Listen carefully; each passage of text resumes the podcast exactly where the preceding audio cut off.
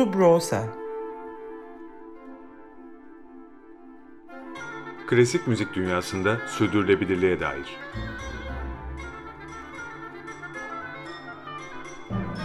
Hazırlayan ve sunanlar Zafer Yenal ve Yaren Eren Budak.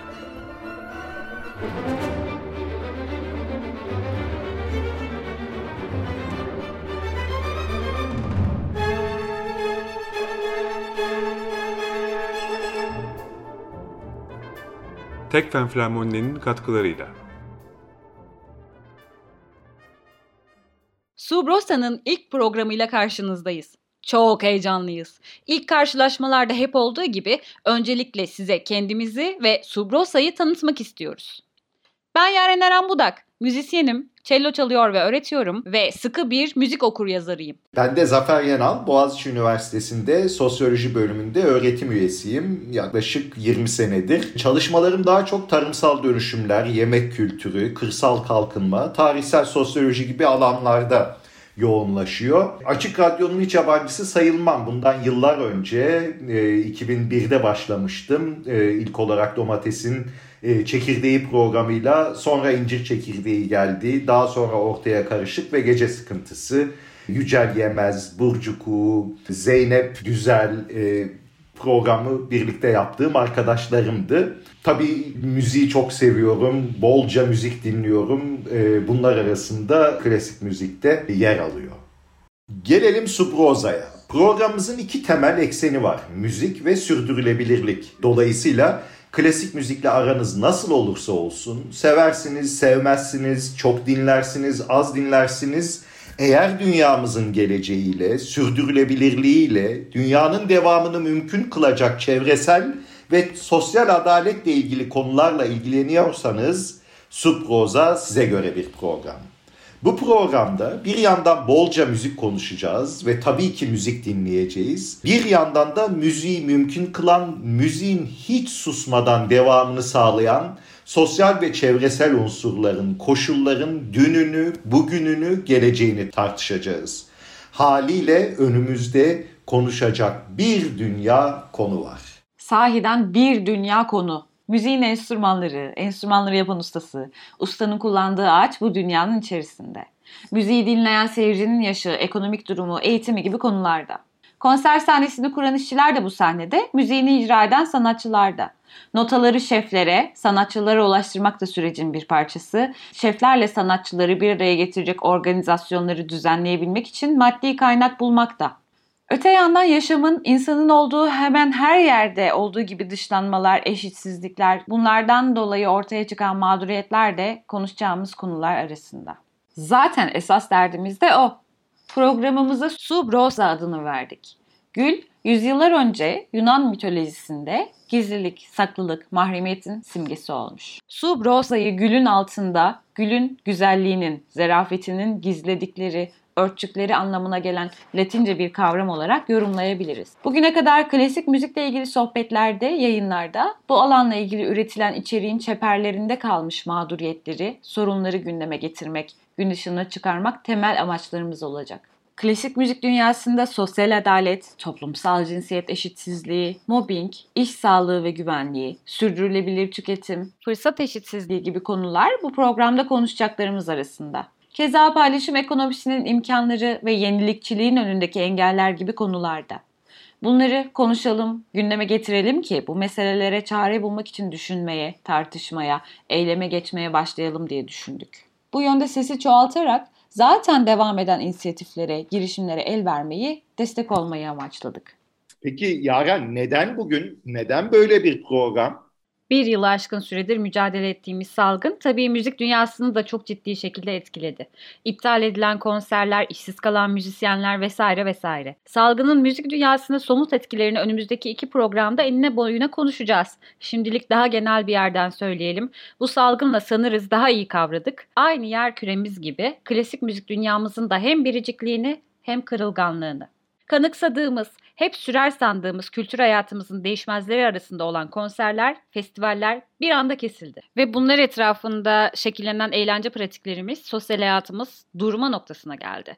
Evlere kapandığımız, hayatı büyük ölçüde ekrandan yaşadığımız günlerde yaşamımızdan eksilenlerin telafisinin ne kadar zor olduğunu daha iyi anladık. Bir yandan da sanırım e, daha iyi, sağlıklı, doyurucu, eğlenceli bir yaşama tek başımıza ulaşamayacağımızı, böyle bir yaşamın ancak başkalarıyla ortak, müşterek bir çabanın ürünü olduğunu gördük. Ekmeğimizi pişiren fırıncı, aşıyı bulan bilim insanı, hastalara bakan hemşire, eve yemek taşıyan motosikletli gencin yanı sıra müzisyenin, galericinin, sanatçının, edebiyatçının vazgeçilmezliğinin farkına vardık elbette yaşam alanlarına saygı gösterilmesi gereken tüm canlı, cansız, insan olan olmayan varlıkları, oluşları da bunun içine katmak gerekiyor. Çünkü bunlardan herhangi biri olmadan yaşamımızın bir yönü hep eksik kalacak. Bunu bize salgın defaten gösterdi.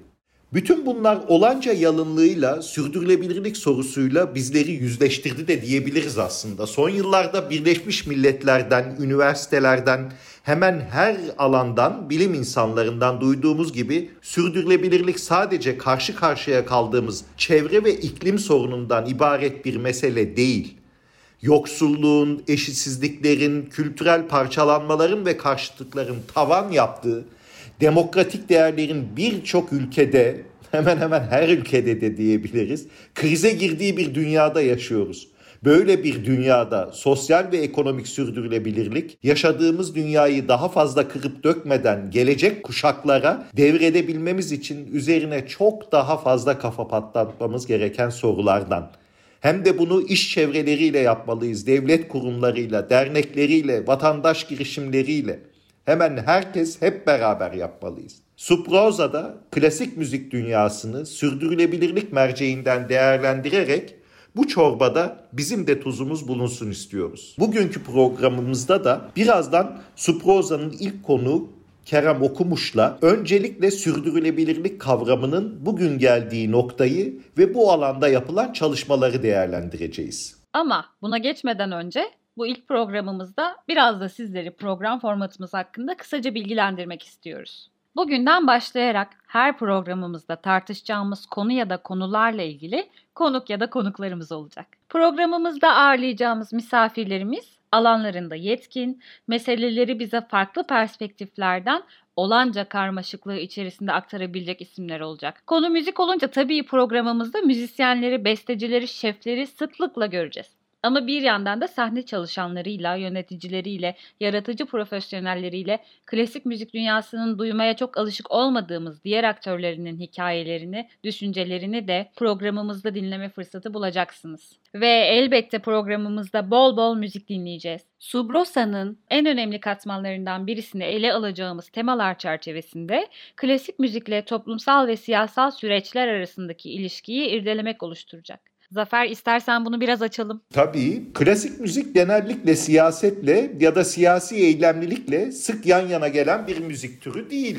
Örneğin bir cazın tarihini düşündüğümüzde karşımıza sömürgecilik, kölelik, ırkçılık kadar bunların içerdiği eşitsizlikler, şiddet ama bir o kadar da bütün bunlara karşı verilmiş mücadelelerin anlatısı, tarihi çıkar. Hepimiz iyi biliyoruz. Ya da klasik müziğin bir Woodstock'u yoktur. Klasik müzik icracıları arasında bir Tupac Shakur'a, bir Ezel'e rastlamanız zordur. Diyebiliriz ki müzisyenler, besteciler para kazanmak, hayatta kalabilmek, başarılı olabilmek için genellikle siyasi ve ekonomik iktidar çevrelerine yakın olmuşlar.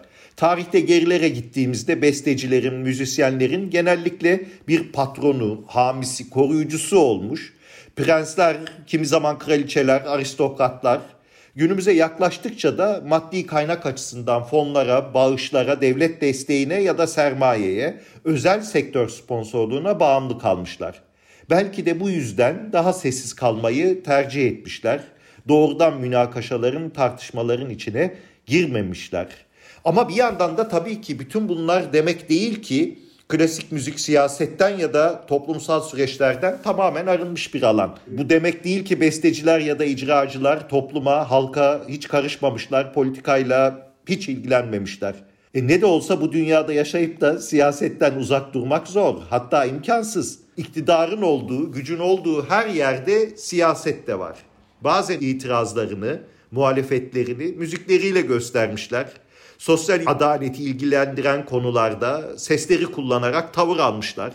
Bazen belki yaptıkları müziğin kendisi tartışmalara, münakaşalara neden olmuş. Ne de olsa herhangi bir sanat eseri gibi bir kez ortaya çıktıktan sonra bir bestenin, bir icraatın toplum tarafından nasıl karşılanacağını, nasıl tepkiler alacağını önceden kestirmek zor. Biz de olabildiğince Subroza'da çalacağımız müziklerde parçaların arka planını oluşturan toplumsal çerçeveyi varsa bu parçaların siyasi yansımalarını sizlerle paylaşmaya çalışacağız. Yaren sanırım epey konuştuk. Sıra belki de güzel bir eser dinlemeye geldi. Güzel bir müzik dinlemeyi hak ettik. Ne dersin? Elbette. Programımızın açılış müziği Stravinsky Bahar Ayini. Hollanda Radyo Filarmoni Orkestrası'ndan dinleyeceğiz. Şef Jaap van Zweden. Size biraz Bahar Ayini'nin hikayesinden bahsedelim. Igor Stravinsky tarafından bale için yazılmış bu eser 1913 yılındaki premierinde dönemi için oldukça avantgard bulunan müziği ve koreografisiyle kargaşaya ve seyircinin büyük tepkisine sebep olmuş. Fakat yıllar içinde müzik tarihinin mihenk taşlarından biri olarak değerlendirilmiş. Eserin koreografisinde sahne tasarımını ve kostümlerini ünlü Rus yazarı, ressamı, arkeoloğu Nicholas Royri hazırlamış. Ve böylelikle bu alanda da ün kazanmış. Royri, Stravinsky'den ilhamla bu süreçte birçok yerde olduğu gibi Rusya'da da baharın gelişine dair pagan inanışları ve bu inanışlar çerçevesinde yapılan kutlamaları konu almış. Bu inanışların orta yerinde toplumsal cinsiyetle ilgili değerler, ön yargılar yer alıyor. Burada da bir genç kızın kurban olarak seçilmesi ve kızın ölene kadar dans etmesi çerçevesinde senaryonun oluşturulması söz konusu. 95.0 Açık Radyo'da klasik müzik ve sürdürülebilirlik konusunu irdelemeye devam ediyoruz. Stravinsky'nin Bahar Ayini eserinin birinci bölümünden bir kesit dinledik. Şimdi biraz önce de söylediğimiz gibi Subroza'nın ilk konuğu Kerem Okumuş'la sürdürülebilirlik üzerine yaptığımız sohbetimize geçmek istiyoruz. Sevgili Kerem Okumuş, Türkiye'de bu alanın en yetkin isimlerinden. Yaklaşık 20 yılı aşkın bir süredir uluslararası kurumlarda, iş çevrelerinde ve sivil toplum kuruluşlarında sürdürülebilirlik alanında çalışmalar yapmış. Bu alanın gelişimini bizzat gözlemlemiş ve hatta yaptığı çalışmalarla bu alanın gidişatına yön vermiş isimlerden. Dolayısıyla sürdürülebilirlik kavramını ve bu kavramın kapsamını ve kapsamdaki dönüşümleri Kerem Bey'e sorduk. Kerem Bey'le aynı zamanda klasik müzik dünyasının sürdürülebilirlik açısından nerede durduğunu da konuşma fırsatımız oldu. O halde şimdi Kerem Bey'le sohbetimizi dinlemeye geçebiliriz.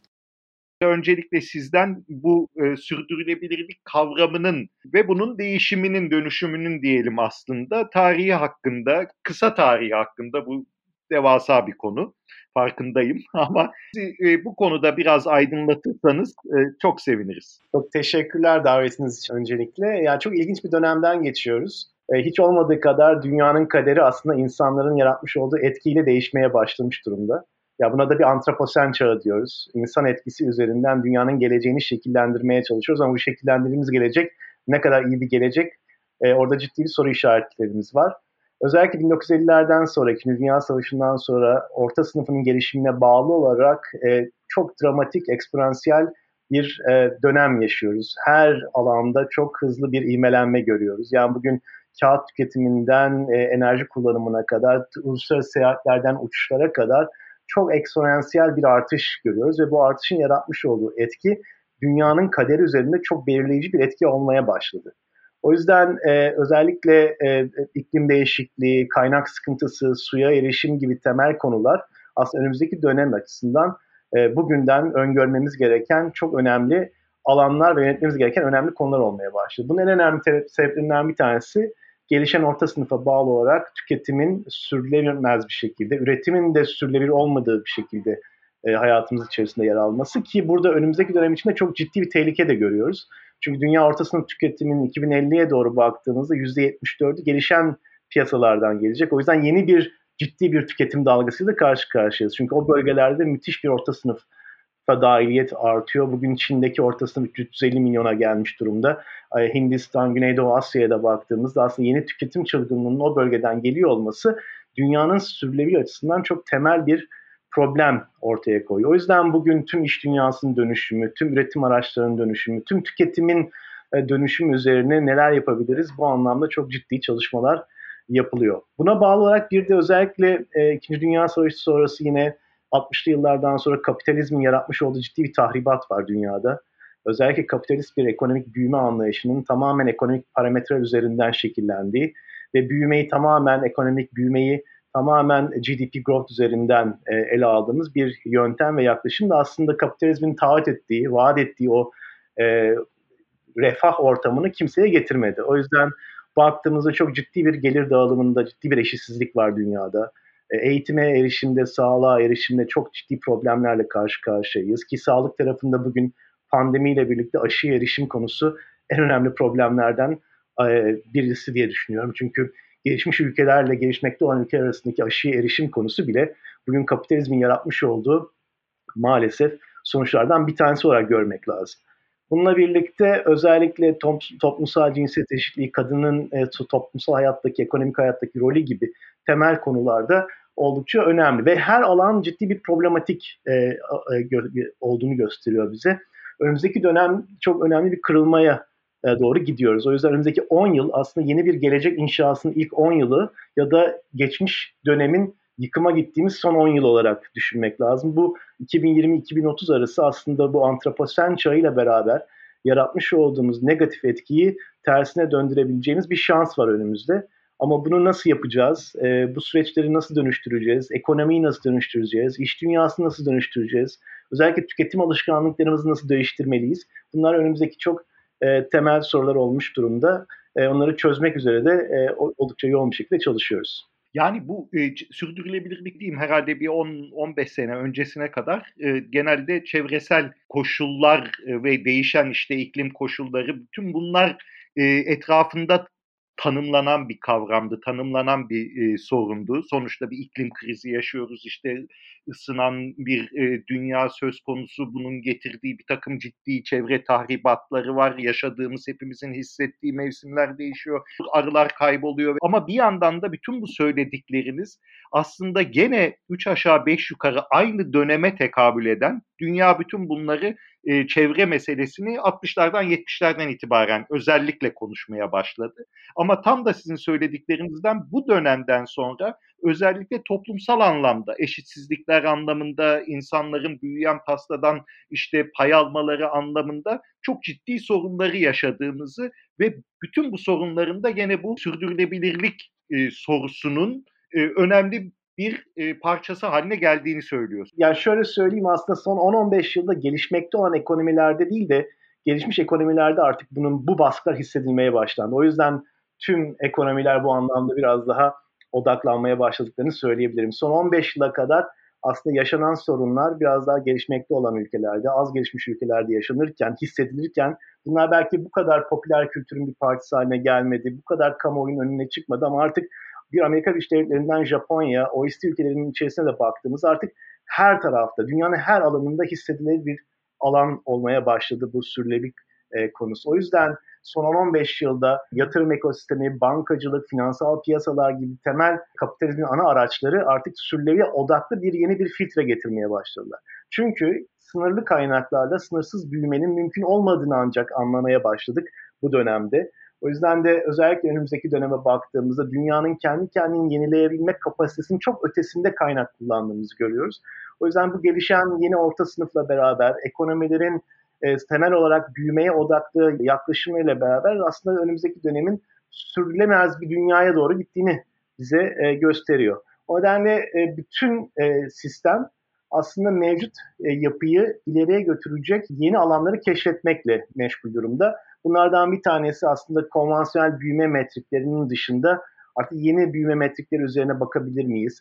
İşte konvansiyonel büyüme ve kar maksimizasyonun ötesinde daha konvansiyonel olmayan paydaş odaklı, değer odaklı, amaç odaklı büyümeyi nasıl sahiplenebiliriz? Artık bütün e, yapılar bu kapsamda ciddi bir arayış içerisinde. Çünkü dünyanın en büyük şirketleri de artık bu sosyal problemlerden ve çevresel problemlerden etkileniyor. Dünyanın en e, varlıklı ve e, gelişmiş ekonomileri de artık bu problemlerden doğrudan etkilenmiş durumda. O nedenle bugün baktığımızda gelişmiş ekonomilere kaynak sıkıntısı var mı? Evet var. Toplumsal sorunlar var mı? Evet var. E, gelişmiş ekonomilerden gelişmekte olan ekonomilere kadar tüm dünya e, önümüzdeki dönemi inşa etmekle meşgul. En önemli noktalardan bir tanesi aslında bu pandemiyle birlikte hayatımıza giren bu daha vicdanlı kapitalizm, daha kapitalizmin yeni model arayışı, paydaş odaklı büyüme gibi yaklaşımlar önümüzdeki dönemin en önemli konuştuğumuz konuları olmaya başlayacak. Sohbetimizin ilerleyen bölümlerinde Kerem Bey'e salgının iş dünyasına etkisini ve özellikle sürdürülebilirlik alanını nasıl dönüştürdüğüne ya da dönüştürme potansiyeli üzerine sorular sorduk. Onun verdiği cevapları dinliyoruz. Hiç bugüne kadar bakmadığımız tedarik zincirindeki e, kırılganlıklar, e, çalışanların refahı ve sağlığın ve mutluluğun ne kadar önemli olduğunu aslında bir organizasyon için ne kadar kırılgan bir süreç içerisinde yaşadığımızı bize gösterdi.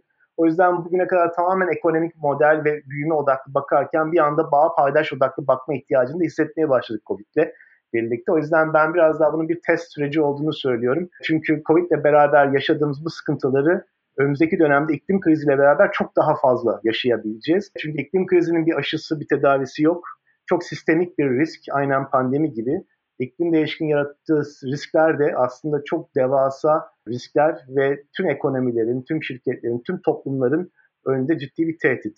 Bu noktada dediğim gibi e, daha yeni bir büyüme modeline ihtiyacımız var. Büyümeyi daha farklı metriklerle ölçme ihtiyacımız var. Refahtan bağımsız bir büyümeyi düşünmememiz gerekiyor. Büyümeden ötesinde toplumsal refah öncelik olarak kabul etmemiz gerekiyor. Yani Türkiye'nin bugün dünyanın en gelişmiş 20 ekonomisinden bir tanesi olmasının yanında e, insanın gelişmiş endeksinde de daha üst seviyede bir sırada yer almasını da beklemek lazım. Daha farklı metriklerden bahsettiniz. Bunlar neler olabilir? Burada aslında büyümeden çok refahı ölçmemiz lazım. Tamamen e, milli gelirin artışından çok milli refahın ya da bir ulusal refahın e, metriklerini ortaya çıkarmamız lazım. O yüzden paydaş odaklı büyümenin de yeni metrikleri bugün Dünya Ekonomik Forumu'nda tartışılıyor artık dünyadaki refahı yeni metriklerle ölçmeye ihtiyacımız var. Bunlar tabii çok bildiğimiz alanlar. Gelir dağılımındaki eşitsizlik. Bugün aslında dünyanın en temel problemlerinden bir tanesi.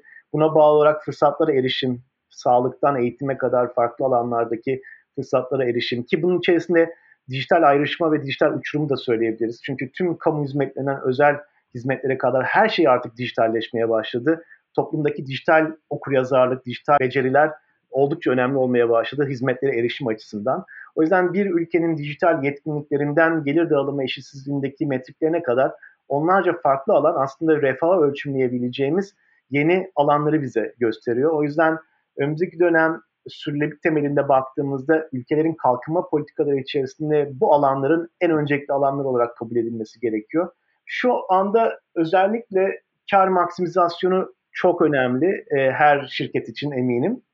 Ama artık karı bugünden sürekli maksimize edecek bir büyüme modeli mümkün değil artık. Çünkü karı maksimize ettiğinizde kaynakları sınırsız kullanma ihtiyacınız var. O yüzden biraz şirketler tarafına baktığımızda büyümeyi nasıl dengeleyebiliriz, büyümeyi nasıl optimize edebiliriz çerçevesinde yeni bir bakış açısına ihtiyacımız var. Çünkü eğer bugünden büyümeyi maksimize edersek kaynakları sınırsızca kullanmak e, durumunda kalacağız. Ama önümüzdeki 5-10 yılda bu kaynakları aynı seviyede kullandığımız takdirde ciddi bir çöküşe doğru gidiyoruz. O yüzden hep beraber dengeli bir büyüme modeli e, inşa edebilmeyi e, başarmalıyız. Burada da aslında sürdürülebilir kalkınma odaklı yeni yönetim yaklaşımları, sürdürülebilir kalkınma odaklı yeni iş modelleri önümüze çıkıyor. Allah'tan özellikle yeni jenerasyon bu anlamda çok e, ciddi bir değişim içerisinde ve tüm küresel e, özellikle satın alma davranışlarını da önümüzdeki dönemde etkileyeceklerini düşünüyorum. Daha anlam odaklı, amaç odaklı markalardan, şirketlerden satın alma yapmak isteyen yeni bir kitle geliyor. Çünkü hiç bu kadar sorunlara ekspoze olan bir jenerasyon olmamıştı geçmiş döneme baktığımızda. Dijital araçlar e, ve özellikle teknoloji aracılığıyla erişimin yaratmış olduğu imkanlar artık Afrika'da ortaya çıkan bir sorunun doğrudan İstanbul gibi genç tarafından izlenebildiği, görülebildiği, hissedilebildiği bir dönemin içerisindeyiz. O yüzden dünyanın neresinde bir problem olsa dünyanın her tarafında bu probleme erişim imkanı mümkün. O yüzden bu yeni jenerasyon aslında bu problemleri hisseden, gören ve bu anlamda da aksiyon almak isteyen bir jenerasyon olarak geliyor. Ben önümüzdeki dönemi o nedenle çok optimist olarak, e, daha optimist olarak bakabiliyorum. Çünkü bu jenerasyonun yaratabileceği değişimin oldukça inanıyorum. O nedenle de önümüzdeki dönemde o 2035'e kadar dünya orta sınıf tüketiminin yaklaşık %35'i yeni milenyıllar, bu milenyıllardan gelecek. O yüzden onların davranışları tüm ekonominin dönüşümü açısından da çok değerli bir ivme yaratacağını e, söyleyebilirim. Evet, dünyanın geleceği yani sürdürülebilirlik konusuna oldukça olumlu bakıyor, e, iyimser bakıyor diyebiliriz Kerem Bey için. Ama tabii birçok problemin dünyanın karşı karşıya kaldığı sorunun da altını e, çiziyor. Aslında iyimserliği ihtiyatlı bir iyimserlik bu anlamda. Biz de burayı açmasını istedik kendisinden. Bu geleceğe dair ihtiyatlı, e, ümitli bakışın realize olabilmesi için özellikle önemli gördüğü konuları bizimle paylaşmasını rica ettik. Dinlemeye devam ediyoruz. Kolektif bir aksiyona ihtiyacımız var bireylerin ya da tek bir şirketin ya da tek bir kamu otoritesinin bu dönüşümü tetikliyor olması mümkün değil. O yüzden çok ciddi kolektif bir hikayeye, kolektif bir harekete ihtiyacımız var. Aynen Senfoni Orkestrası'nda kolektif bir değerin yaratmış olduğu tınıyı nasıl e, e, mutlulukla dinleyebiliyoruz. O yüzden bir bireyden, bir birimden çok kolektif o değişim ve dönüşümü, sistemi nasıl dönüştüreceğimiz üzerine düşünme ihtiyacımız var. Burada özellikle benim deneyimlerimden yola çıkarsak farklı sektörlerde çok ilginç dönüşüm hikayeleri hayata geçirmeye çalışırken her zaman yöneticilerden şunu duyuyoruz. Ya ben yaptığımda ne olacak? Hani yaptığım takdir rekabet açısından benim için ciddi bir problem yaratır mı? Bir farklı düşünceleri görüyoruz. O yüzden aslında sektörlerin, sistemin dönüşebilmesi için de kolektif faydayı nasıl üretebileceğimize bakma ihtiyacımız var. Bir de ben Türkiye açısından bu dönüşümün en önemli araçlarından bir tanesinin aileler olduğunu söylemek isterim. Yani Türkiye'deki sermaye yapısına baktığımızda daha aile şirketleri hakim. O yüzden e, üst yöneticilerle yaptığımız görüşmelerde bu dönüşüme olan inançları olsa da çeyrek performansları üzerinden değerlendirdikleri için oradaki cesareti e, maalesef bulamıyorlar. O yüzden Türkiye'deki sermaye dağılımının da dinamiklerini gözettiğimizde ailelerin dönüşmesi lazım. Türkiye'nin 15-20 ailesini dönüştürdüğümüzde Türk ekonomisinin dönüşümü için çok önemli bir e, adım atmış olabileceğimizi de söyleyebilirim. Kerem Bey'le sohbetimize devam edeceğiz ee, ama yeniden bir müzik arası verelim istiyoruz. Yine müzik tarihinin en popüler ve en çok icra edilmiş eserlerinden birini dinleyelim. Sırada Chopin Fantezi Impromptu var. Bu eserin hikayesi de yine ilginç. Chopin bu parçayı 1834'te besteliyor Ölümünden sonra hiçbir eserinin yayınlanmaması yönündeki vasiyetine rağmen bu eser 1855'te yani ölümünden 6 yıl sonra yayınlanıyor. Tabii bu durum günümüzde çokça rastladığımız sanat ve fikir eserlerinde mülkiyet hakkı tartışmalarının ilk örneklerinden sayılabilir. Bu arada bu konu da programımızda ileride ele almayı düşündüğümüz konular arasında. Kompozisyona geçmeden önce şu enteresan detayı da hatırlatalım. Chopin'in bu eseri neden yayınlamadığının esrarını çözen Birazdan eseri kendisinden dinleyeceğimiz 20. yüzyılın en önemli piyanistlerinden Arthur Rubinstein oluyor. Rubinstein eseri 1960'ta bir açık artırmadan satın alıyor. Ve bu albümün içerisinde Chopin'in kendi el yazısıyla bu eseri Deste Baroness'e sattığına dair notu okuyor ve eserin mülkiyetiyle ilgili tereddütler, kaygılar nedeniyle Chopin'in bu eseri yaşarken yayınlamadığını anlıyor. Ve kaldığımız yerden Kerem Okumuş'la sohbetimize devam edeceğiz. Kerem Bey'e bütün bu yaşadıklarımızın olumlu bir etkisi olur mu diye sorduk dünyanın gidişatına. Çünkü bir yandan da bu son zamanlarda özellikle bir takım kolektif çabaların öne çıktığını gördük. İşte bu yönde bir takım inisiyatifler sivil toplum tarafından alındığına şahit olduk. Fakat e, bunun ne kadar salgın sonrasına kalan bir tarafı olur, ne kadar kapsayıcı olur, ne kadar dönüştürür. Bunlar bizim e, merak ettiğimiz konular arasındaydı. Kendisine aynı zamanda neler yapmalı, özellikle klasik müzik dünyasında, Türkiye'de sürdürülebilirlik anlamında yapılabilecekleri sorduk. Onun verdiği cevapları dinliyoruz şimdi. Sanatın ve kültürün e, ve müziğin aslında sürdürülebilirlik için çok dönüştürücü gücü olduğuna inanıyorum. En önemli dönüştürücü güçlerden bir tanesi olduğunu söyleyebilirim. İnsanların zihinlerini dönüştürebilmek, insanları daha anlamlı düşünmeye sevk edebilmek açısından bu yatsınamaz bir konu. Sanatın ben sürdürülebilirlik açısından çok önemli bir dönüştürücü gücü olduğuna inanıyorum. Her bir e, ürünün de arkasındaki hikayenin insanın ilham alacağı hikayeler olduğunu da söyleyebilirim. Benim perspektifimden klasik müzik için bir sürülebilik önceliklendirme analizi yapsam çok ilk temel iki tane konu ön, önüme çıkar. Onlardan bir tanesi fırsat eşitliği. Özellikle müziğe erişim ve özellikle onu öğrenime erişim, eğitime erişim tarafı. İkincisi yetenek tarafı. Yani Türkiye yeteneklerini kaybediyor. O yüzden Türkiye'de eğer bir klasik müzik için bir gelecek e, öngörüsü yapmak istiyorsak Türkiye'nin yeteneklerini Türkiye'de kalmasını sağlamalıyız. Benim için klasik müzik tarafındaki en öncelik meselesi gençlerin müziğe erişimini kolaylaştıracak mekanizmaların, araçların tasarlanması, kurumların, şirketlerin, kamunun bu anlamda belirleyici ve düzenleyici bir rol oynayabilmesi. İkincisi ise Türkiye'nin yeteneklerinin Türkiye'de kalarak aslında klasik müziğin Türkiye'de devamı açısından da önemli bir katkısı olmasını e, beklerim. Yani bu iki temel konu aslında önümüzdeki dönem kültür sanatı da genel olarak konuştuğumuzda en öncelikli iki konu olarak söylemek gerekir diye düşünüyorum. Yani o yüzden e, işin çevresel unsurlarından çok işin sosyal boyutları çok daha ön planda klasik müzik tarafındaki sürülebilirliği sağlayabilmek açısından. Bir de özellikle uluslararası bakabilme yetkinliğine kavuşabilmemiz oldukça önemli. Yani yerelden çok globale hitap eden bir yaklaşım getirmek önemli. İnsanların mevcut becerilerin ötesinde globale erişim sağlayacak yeni beceri setlerini de geliştirmek e, gerekiyor. Özellikle klasik müzik katılımcılarını ve sürece dahil olan paydaşlara da baktığımızda. Bugün müzik endüstrisi açısından toplumsal refahın da önemli olduğunu da söylemek lazım. Çünkü refah düzeyi yüksek toplumlarda klasik müziğe erişim, sanata erişim, kültüre erişim konusunda daha hızlı ve yoğun bir hareket görüyoruz. Toplumun temel ihtiyaçlarını karşılayamamış toplumlarda müziğe ve sanata olan e, katılım ve izleme oranları oldukça düşük. O nedenle ülkenin gelişmişliği, ülkenin refah düzeyi oldukça önemli bir klasik müzik sektörünün devamlılığı açısından. Evet, böylece sürdürülebilirlik sorusuna ve bu sorunun etrafında oluşan tartışmaların tarihine Kısaca baktığımız programın sonuna geldik. Konuğumuz sevgili Kerem Okumuştu. Sağ olsun bizi bu konuda oldukça aydınlattı. Ee, Kerem Bey'e tekrar çok çok teşekkür ediyoruz. Kerem Bey'in anlattıkları arasında bizim özellikle aklımızda kalan bazı noktalar var. Programımızı bitirirken bunları e, sizinle paylaşmak istiyoruz. Pay değil e, paydaş odaklı e, bir kapitalizmin e, gerekliliğinden bahsetti. Değer ve amaç odaklı e, büyüme ve bu büyüme içerisinde yeni matrikslere olan ihtiyacın altını çizdi e, Kerem Okumuş. Bunların içerisinde eşitlik çok önemli dedi. Fırsat eşitliğinden, ekonomik e, eşitlikten bahsetti. Refahtan bahsetti. Bu e, yeni matrix e, verileri olarak hesaba alınması gereken kavramlar e, olarak kapitalizmin içerisine bunları da artık içerisine alması gerektiğinden aksi takdirde e, sürdürülebilir olmadığından durumun bahsetti.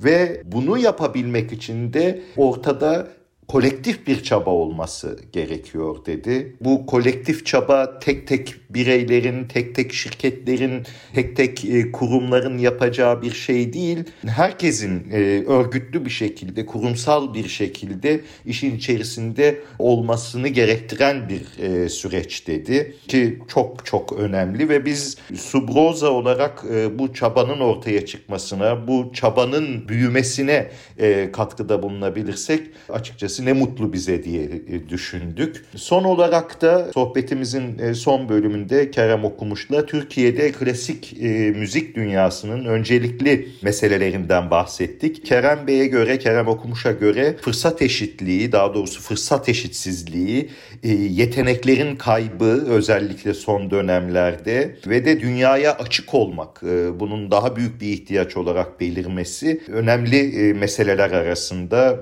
bugün Türkiye'de klasik müziğin e, geleceği açısından özellikle değerlendirilmesi gereken, e, önlemler alınması gereken konular arasında ve e, bu haliyle de olay hakikaten sadece çevresel değil hatta çevresel olmaktan ziyade daha ziyade sosyal boyutlarıyla düşünülmesi gereken bir mesele ve burada da sadece müzik değil kültür sanat dünyasının sürdürülebilirliği açısından aslında toplumsal refahın yükselmesinin öneminin de altını çizdi. Bütün bunlar bunlar e, bizim aklımızda kalan Kerem Okumuş'la yaptığımız sohbetten noktalardı.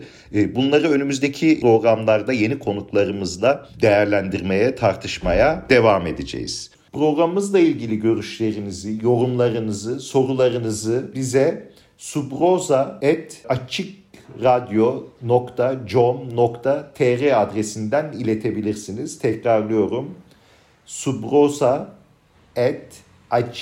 subroza.açıkradyo.com.tr adresimiz. Mesajlarınızı bekliyoruz. Mesajlarınız bizim gelecek bölümlerimizi şekillendirmemizde çok faydalı olacak. Dolayısıyla her türlü yorumunuz, öneriniz çok makbule geçer. Programımızı bitirirken hem Subroza'nın arkasında yatan felsefeye hem de içinden geçtiğimiz dönemin aciliyetlerine tercüman olacak, yansıtacak bir esere yer vermek istiyoruz. Bu eserle sizlere veda etmek istiyoruz. Yarencim sırada ne var? Daha doğrusu programımızın sonunda. Evet, Sırada İngiliz besteci Benjamin Britten'ın Advanced Demokrasi başlıklı koro eseri var.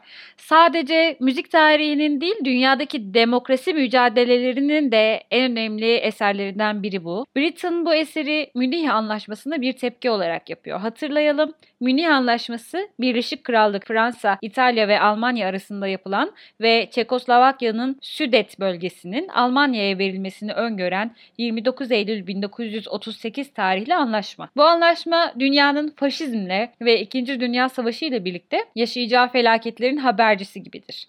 Ve imzalandığı sırada birçokları tarafından gayet öngörülü bir şekilde Avrupa'daki liberal düzene büyük bir tehdit olarak değerlendirilmiştir. Demokrasinin bu karanlık günlerinde yazılmış bu eserin sözleri ilerici, özgürlükçü düşünceleriyle bilinen ünlü İngiliz şair Randall Swingler'a ait. Haftaya görüşmek üzere. Şimdiden herkese çok iyi, sağlıklı ve müzikle dolu bir hafta dileriz. Hoşçakalın. Hoşçakalın. Subrosa Klasik müzik dünyasında sürdürülebilirliğe dair.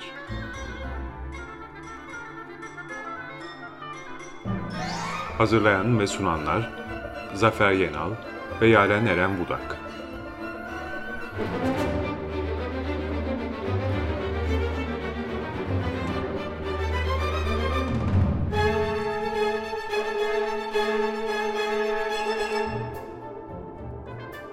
Tekfen Flamoni'nin katkılarıyla